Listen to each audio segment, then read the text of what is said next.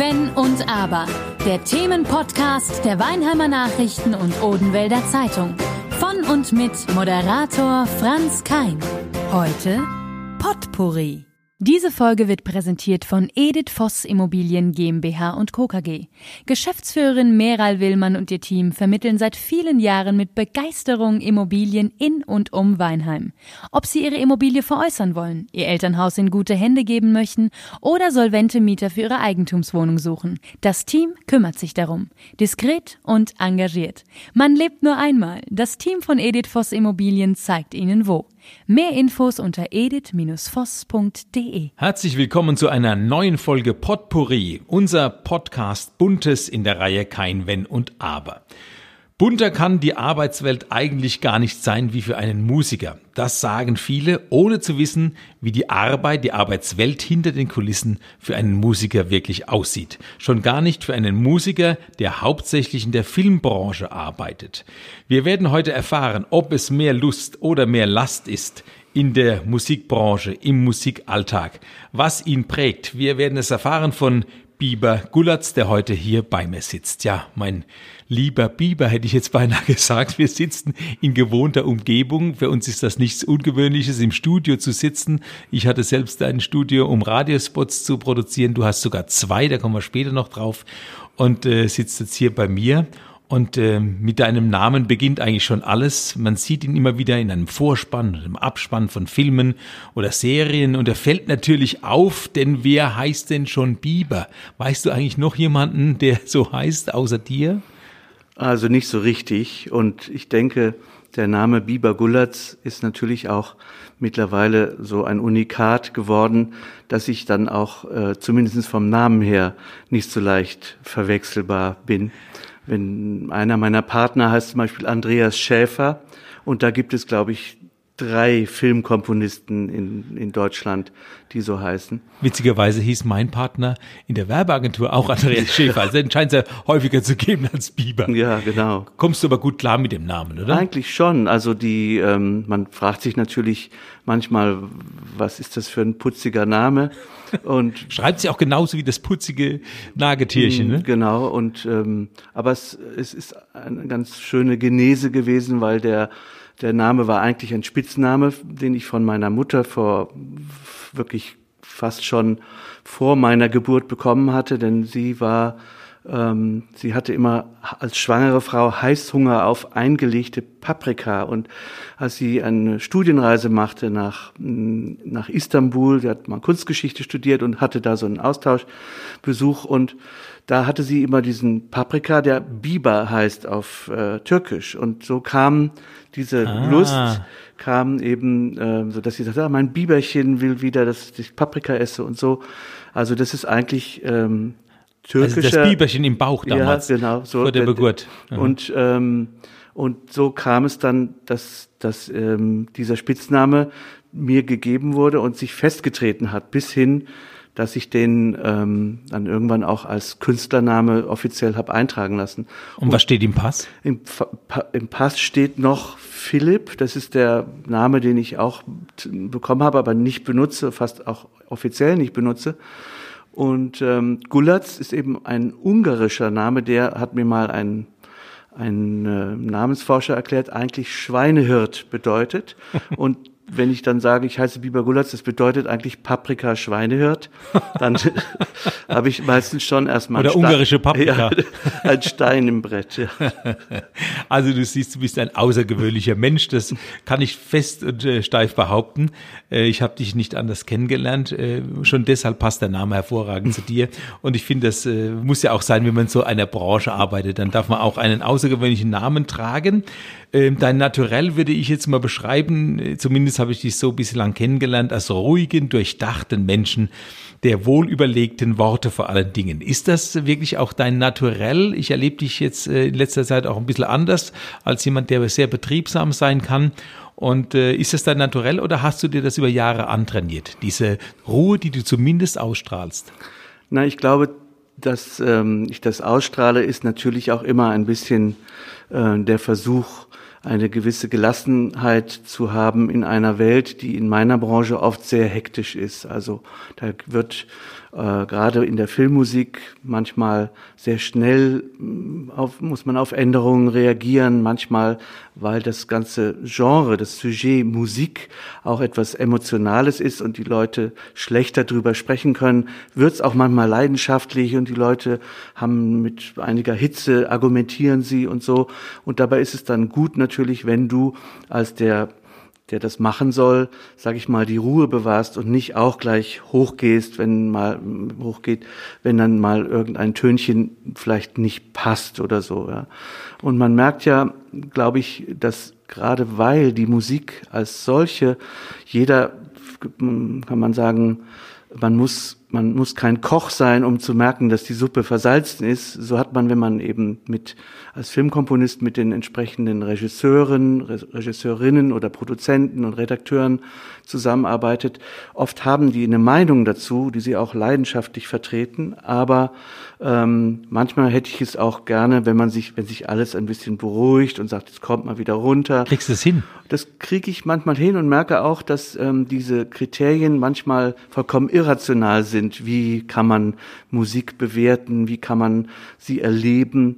Und ähm, manchmal ist es auch notwendig für eine Präsentation, das wird dir vielleicht auch so gehen, wenn die einfach einen guten Milchkaffee bekommen und bequem sitzen, dass ihnen dann das, was du ihnen zeigst, besser gefällt, als wenn sie gerade irgendwie, wenn es kalt ist und, äh, und, und, und weiß ich nicht, die Milch sauer war. Ja. Die Atmosphäre ist schon wichtig, das ist ja klar. Vor allen Dingen, wenn man in dieser Branche, die du gerade beschreibst, in dieser hektischen Branche dann äh, einen Film präsentiert, wo es vielleicht auch eine Ballade gerade äh, zu hören gibt unter einer Passage, da muss man sich ja erstmal zurücklehnen und da reinversetzen in die Materie. Da braucht man schon eine gewisse Ruhe. Schlägt das so ein bisschen auch die Mutter durch, die dürfen wir ja gleich an dieser Stelle erwähnen, Ingrid Noll, die berühmte und äh, bekannte Krimi-Autorin Deutschlands, die berühmteste vielleicht, kann man sagen Hagen, die ja auch hier in Weinheim, wie du ja auch in Weinheim lebt und wohnt, ähm, ist ja auch eine Frau, die man nicht aus der Ruhe bringt. Hat sie das äh, vielleicht da schon, als der kleine Biber da im Bauch war, übertragen an dich? Kann man das so sagen? Hm, ich denke, dass es bei meiner Mutter auch eine große Ruhe, Ausstrahlung gibt und eine Souveränität. Allerdings, ich, ich erinnere mich noch, dass es ähm, in ihren früheren Jahren, bevor sie Karriere gemacht hat, auch viele emotionale Momente gab, wo sie sich sehr aufgeregt hat und, und auch, wo sie, was vielleicht ihrer Schriftstellerei zugute gekommen ist, den Hang zur Ausschmückung, zur Fantasie und sowas hat. Ich erinnere mich oft, waren es kleine äh, Ereignisse, die sie dann berichtet hat. Ein, sie hat einen Auffahrunfall gesehen, aber dann hat sie beim Mittagstisch erzählt, das Blut floss in Strömen und, und hat es auch sozusagen dramatisiert. Aber ich denke, ähm, grundsätzlich sind wir schon auch eher Menschen, die versuchen, sage ich mal, in der Ruhe liegt die Kraft ähm, als Motto zu haben. Es kommt noch dazu, dass der Vater noch Arzt war und dann hat man vielleicht auch da noch ein bisschen Ruhe reingekriegt. Aber ähm, es ist ja auch die Bodenständigkeit, die euch aus, ausmacht. Deine Mutter auch, wie dich. Ihr seid hier in Weinheim geblieben, ihr seid nicht abgehoben, ihr habt aber viele, viele große Erfolge. Und du siehst schon, wir verplaudern uns in einem ganz anderen Thema als eigentlich der Filmmusik, auf die ich jetzt zurückkommen will. Warum eigentlich Filmmusik? Wenn man Musiker wird, ähm, dann drängt man ja erstmal auf die Bühne. Ja, das stimmt. Ich hatte das auch in meinem Werdegang. Ähm, hier in Weinheim startete ich als Musiker, als spielender Musiker. Ich habe also ganz äh, relativ virtuos Blockflöte spielen können, dann Oboe gelernt und Klavier hier in der Musikschule in Weinheim und angefangen mit einer ersten Folkband zu spielen und habe das auch ähm, hab immer großen Spaß schon gehabt in mit 15, 16 äh, Melodien zu erfinden für die Stücke, die wir mit unserer Band gespielt haben. Und vielleicht auch, weil ich so ein klares Melodieinstrument gespielt hat, war das etwas wie ein Steckenpferd. Melodien haben es mir immer schon sehr angetan. Andere gehen vielleicht mehr auf den Rhythmus. Aber zum Komponieren ist so eine Melodie natürlich auch was sehr Greifbares, wenn du da was, wenn dir da was in den Kopf kommt. Und einer meiner Professoren, der mein Mentor auch war, ähm, der machte Bühnenmusiken und ich durfte da mit dabei sein, war sein Assistent in Heidelberg und in, äh, auch in Frankfurt und habe da also gesehen, wie so Theater entsteht, aber war selber so unbedarft, dass ich vollkommen respektlos, glaube ich, vor dieser Hierarchie, die großkopferten Regisseure und Intendanten.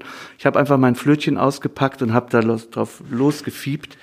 Und ähm, das führte, das führte dann bei einem Stück in Heidelberg dazu, dass genau dieses Konzept, ein Musiker setzt sich dahin und spielt auf ein paar Instrumenten quasi live eine einem, einen musikalischen Soundtrack. Es war ein, ein Stück von Shakespeare, was ihr wollt. Und der Regisseur, der seitdem mein bester Freund ist, Jossi Wieler, der ein berühmter Opernregisseur ist, einer jetzt mittlerweile, ähm, diese Zusammenarbeit in Heidelberg, die, glaube ich, 1984 war, war äh, so durchschlagend, dass ich daraufhin immer wieder gefragt wurde, bei Theaterstücken Musik zu komponieren oder zu spielen. Und das war eigentlich der Start für eine Idee von sogenannter szenischer Musik, also Musik, die Teil einer anderen, einer, die Ergänzung oder so zu einer anderen Welt ist. Und da lag es dann irgendwann nahe, dass ich vom Theater, irgendwann lernte ich Schauspieler kennen, natürlich hat man mit denen gearbeitet, Regisseure, und plötzlich kam äh, vielleicht so, so acht, neun Jahre später ein erstes Angebot, ob ich nicht mal was für einen Fernsehfilm machen möchte. Großstadtrevier hieß das, gibt's immer noch. Ja. Ähm, und da machte ich dann mit einem Regisseur, der ein, ein Stück von mir gesehen hat, was in Berlin aufgeführt wurde, machte ich eben eine, ähm, ein, eine, eine Filmmusik. Ich glaube, es war ganz schrecklich und scheußlich und noch nicht, ähm, hatte noch nicht richtig Ahnung. Es war immer noch Ende der 80er, Anfang der 90er Jahre. Und ähm, aber es war ein Anfang und das hat dann immer weiter überhand genommen und dann habe ich meine Kinofilme, erste Kinofilme gemacht und mittlerweile ähm, würde ich sagen, arbeite ich 90 Prozent für äh, Fernsehen und Kino und nur noch 10 Prozent für Theaterstücke. Ja. Aber weit weg von der Bühne, äh, selbst darauf zu stehen und Musik zu machen. Ja, das ist auch ein bisschen schade. Ich bedauere das manchmal, weil ich hatte immer sehr viel Freude. Und nur wenn ich jetzt Theater mache, dann bin ich selber sozusagen noch, sitze ich am Klavier mit den Schauspielern. Ich habe jetzt die letzten Jahre immer am Hamburger Schauspielhaus ähm, die Familienstücke komponiert und das waren immer recht große und aufwendige Produktionen und ich weiß, dass ich mir ähm, immer sauwohl gefühlt hatte, wenn ich dann an einem weißen Flügel am, äh, im, im großen Probensaal war und da die Schauspieler um mich herum stehen und meine Lieder einstudieren und ich begleite sie, da kommt man sich schon so ein bisschen, äh, denkt man, das ist doch eigentlich ganz toll, so richtig zu schwitzen und zu singen und zu machen aber mein Alltag ist ein anderer. Ich sitze wie im Homeoffice und habe den ganzen Tag sitze ich in meinem Studio. Aber am Flügel sitzt du doch trotzdem immer wieder. Ja, aber so mehr am Keyboard. Ja. Gut, okay, mehr am Keyboard. Wie auch immer an den Tasten mhm. jedenfalls. Mhm. Und äh, da will ich mal kurz einhaken, auch eine kleine Anekdote erzählen. Ich kann mich gut erinnern, er saß ich im Garten bei dir mhm. und äh, in der Nähe deines Wohnhauses ist ja auch noch das Textstudio von Manfred Maser, der ja auch meine Programme teilweise äh, geschrieben hat. Und wir saßen da beisammen, da höre ich im Hintergrund jemanden spielen und guck rüber und sehe dich ja am Flügel sitzen und sage noch zu Manfred, ähm, ah, spielt denn der Biber gerade was Schönes? Da gehe ich mal rüber, das hört sich ja super an. Ich sage, hi Biber, was war denn das gerade eben? Dann hast du gesagt, keine Ahnung, ist mir gerade eingefallen. Und das hat mich so inspiriert auf der einen Seite, äh, äh, vor allen Dingen beeindruckt, dass jemand sich einfach dahinsetzt, sei es jetzt Klavier oder sei es jetzt äh, Keyboard, wie auch immer, und lässt einfach äh, die Finger laufen. Das muss einem doch auch irgendwo gegeben sein. Das kann man doch nicht im Studium lernen. Das stimmt. Es ist natürlich ähm, wie bei jeder Professionalisierung ein bisschen, ähm, dass du dann auch, sage ich mal, in Kauf nehmen musst, dass du eben äh, Musik machen musst. Also das heißt, ich gehe manchmal morgens früh um zehn in mein Studio und sage, jetzt muss ich ein Liebesthema schreiben für den und den Film. Also Auftragsthemen Auftrags, sind auch da. Also ich habe ein Werk, äh, sozusagen einen Auftrag und da drin gibt es bestimmte Sachen und nicht immer fällt einem was ein. Aber man kann sagen, so wie jeder, der professionalisiert ist, der Profi ist, würde auch, wenn er jetzt vielleicht nicht so inspiriert und so gut drauf ist, hat er auch ein gewisses Repertoire um sozusagen durch den Tag zu kommen. Dann arbeitet er ein bisschen mehr was aus. Und es gibt natürlich dann auch manchmal die glücklichen Stunden, in denen einem wirklich was einfällt. Aber ich würde mal behaupten, das auch sagen, das ist eine Faustformel, der Teil, wo du wirklich was erfindest, ist ein Prozent höchstens. Der Rest ist die Ausarbeitung davon, die Formulierung, das Arrangement, das auch in, meinem, in meiner Branche natürlich das Vermitteln, was ist damit eigentlich gemeint, dass das die anderen verstehen und so weiter.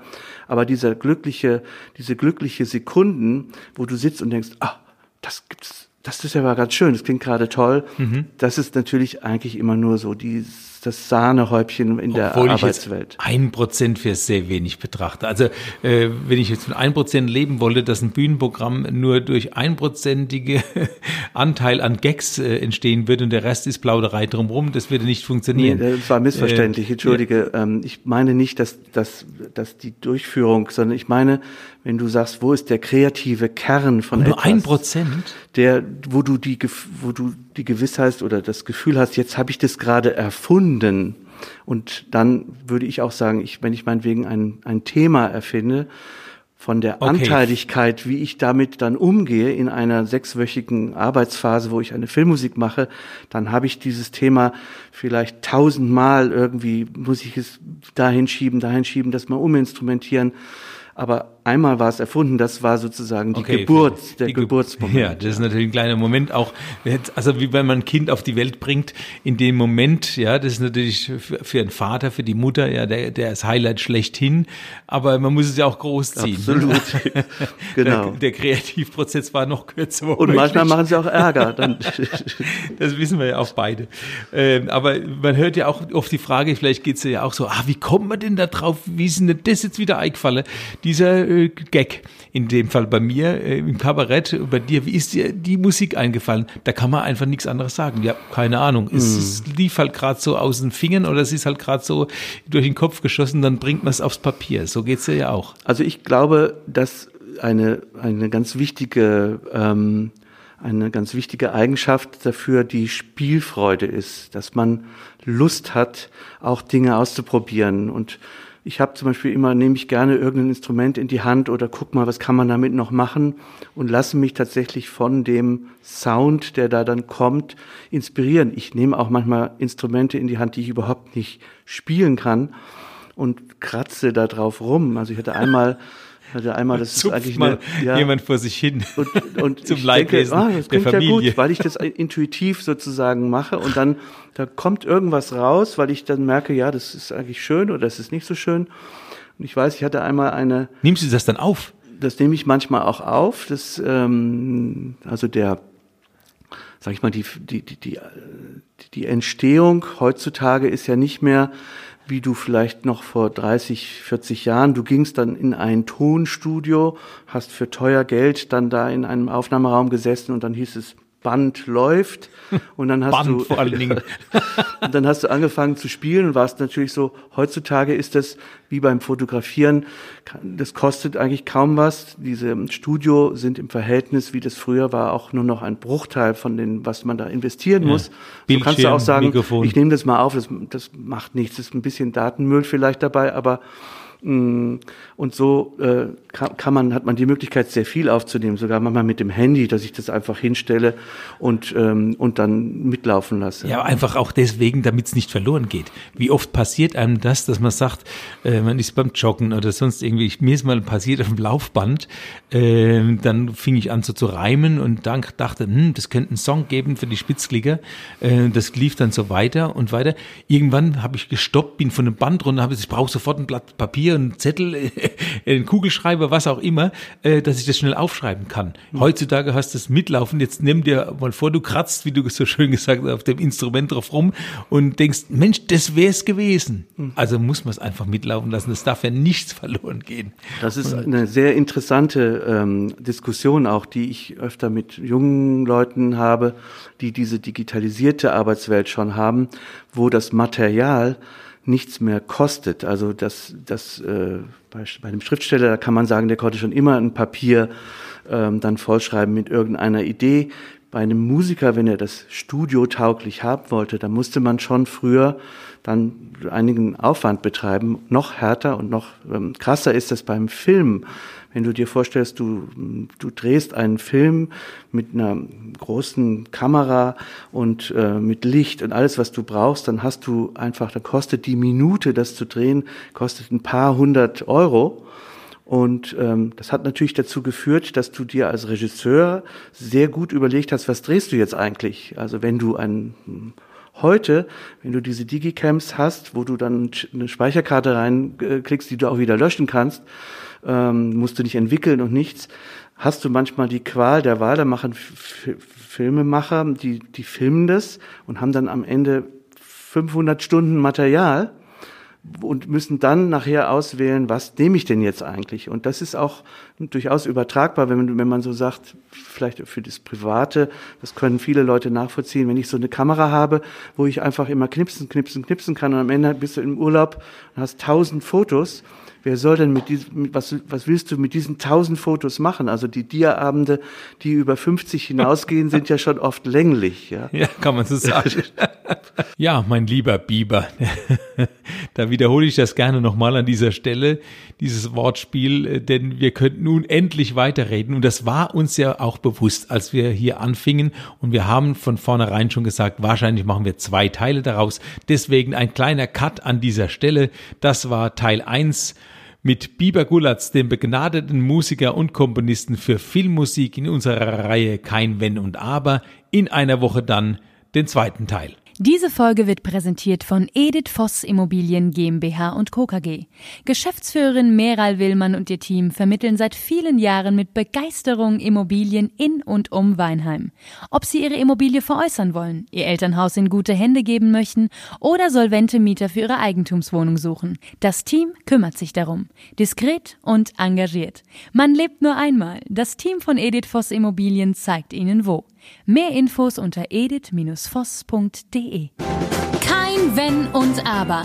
Der Themenpodcast der Weinheimer Nachrichten und Odenwälder Zeitung. Von und mit Moderator Franz Kein. Heute Potpourri.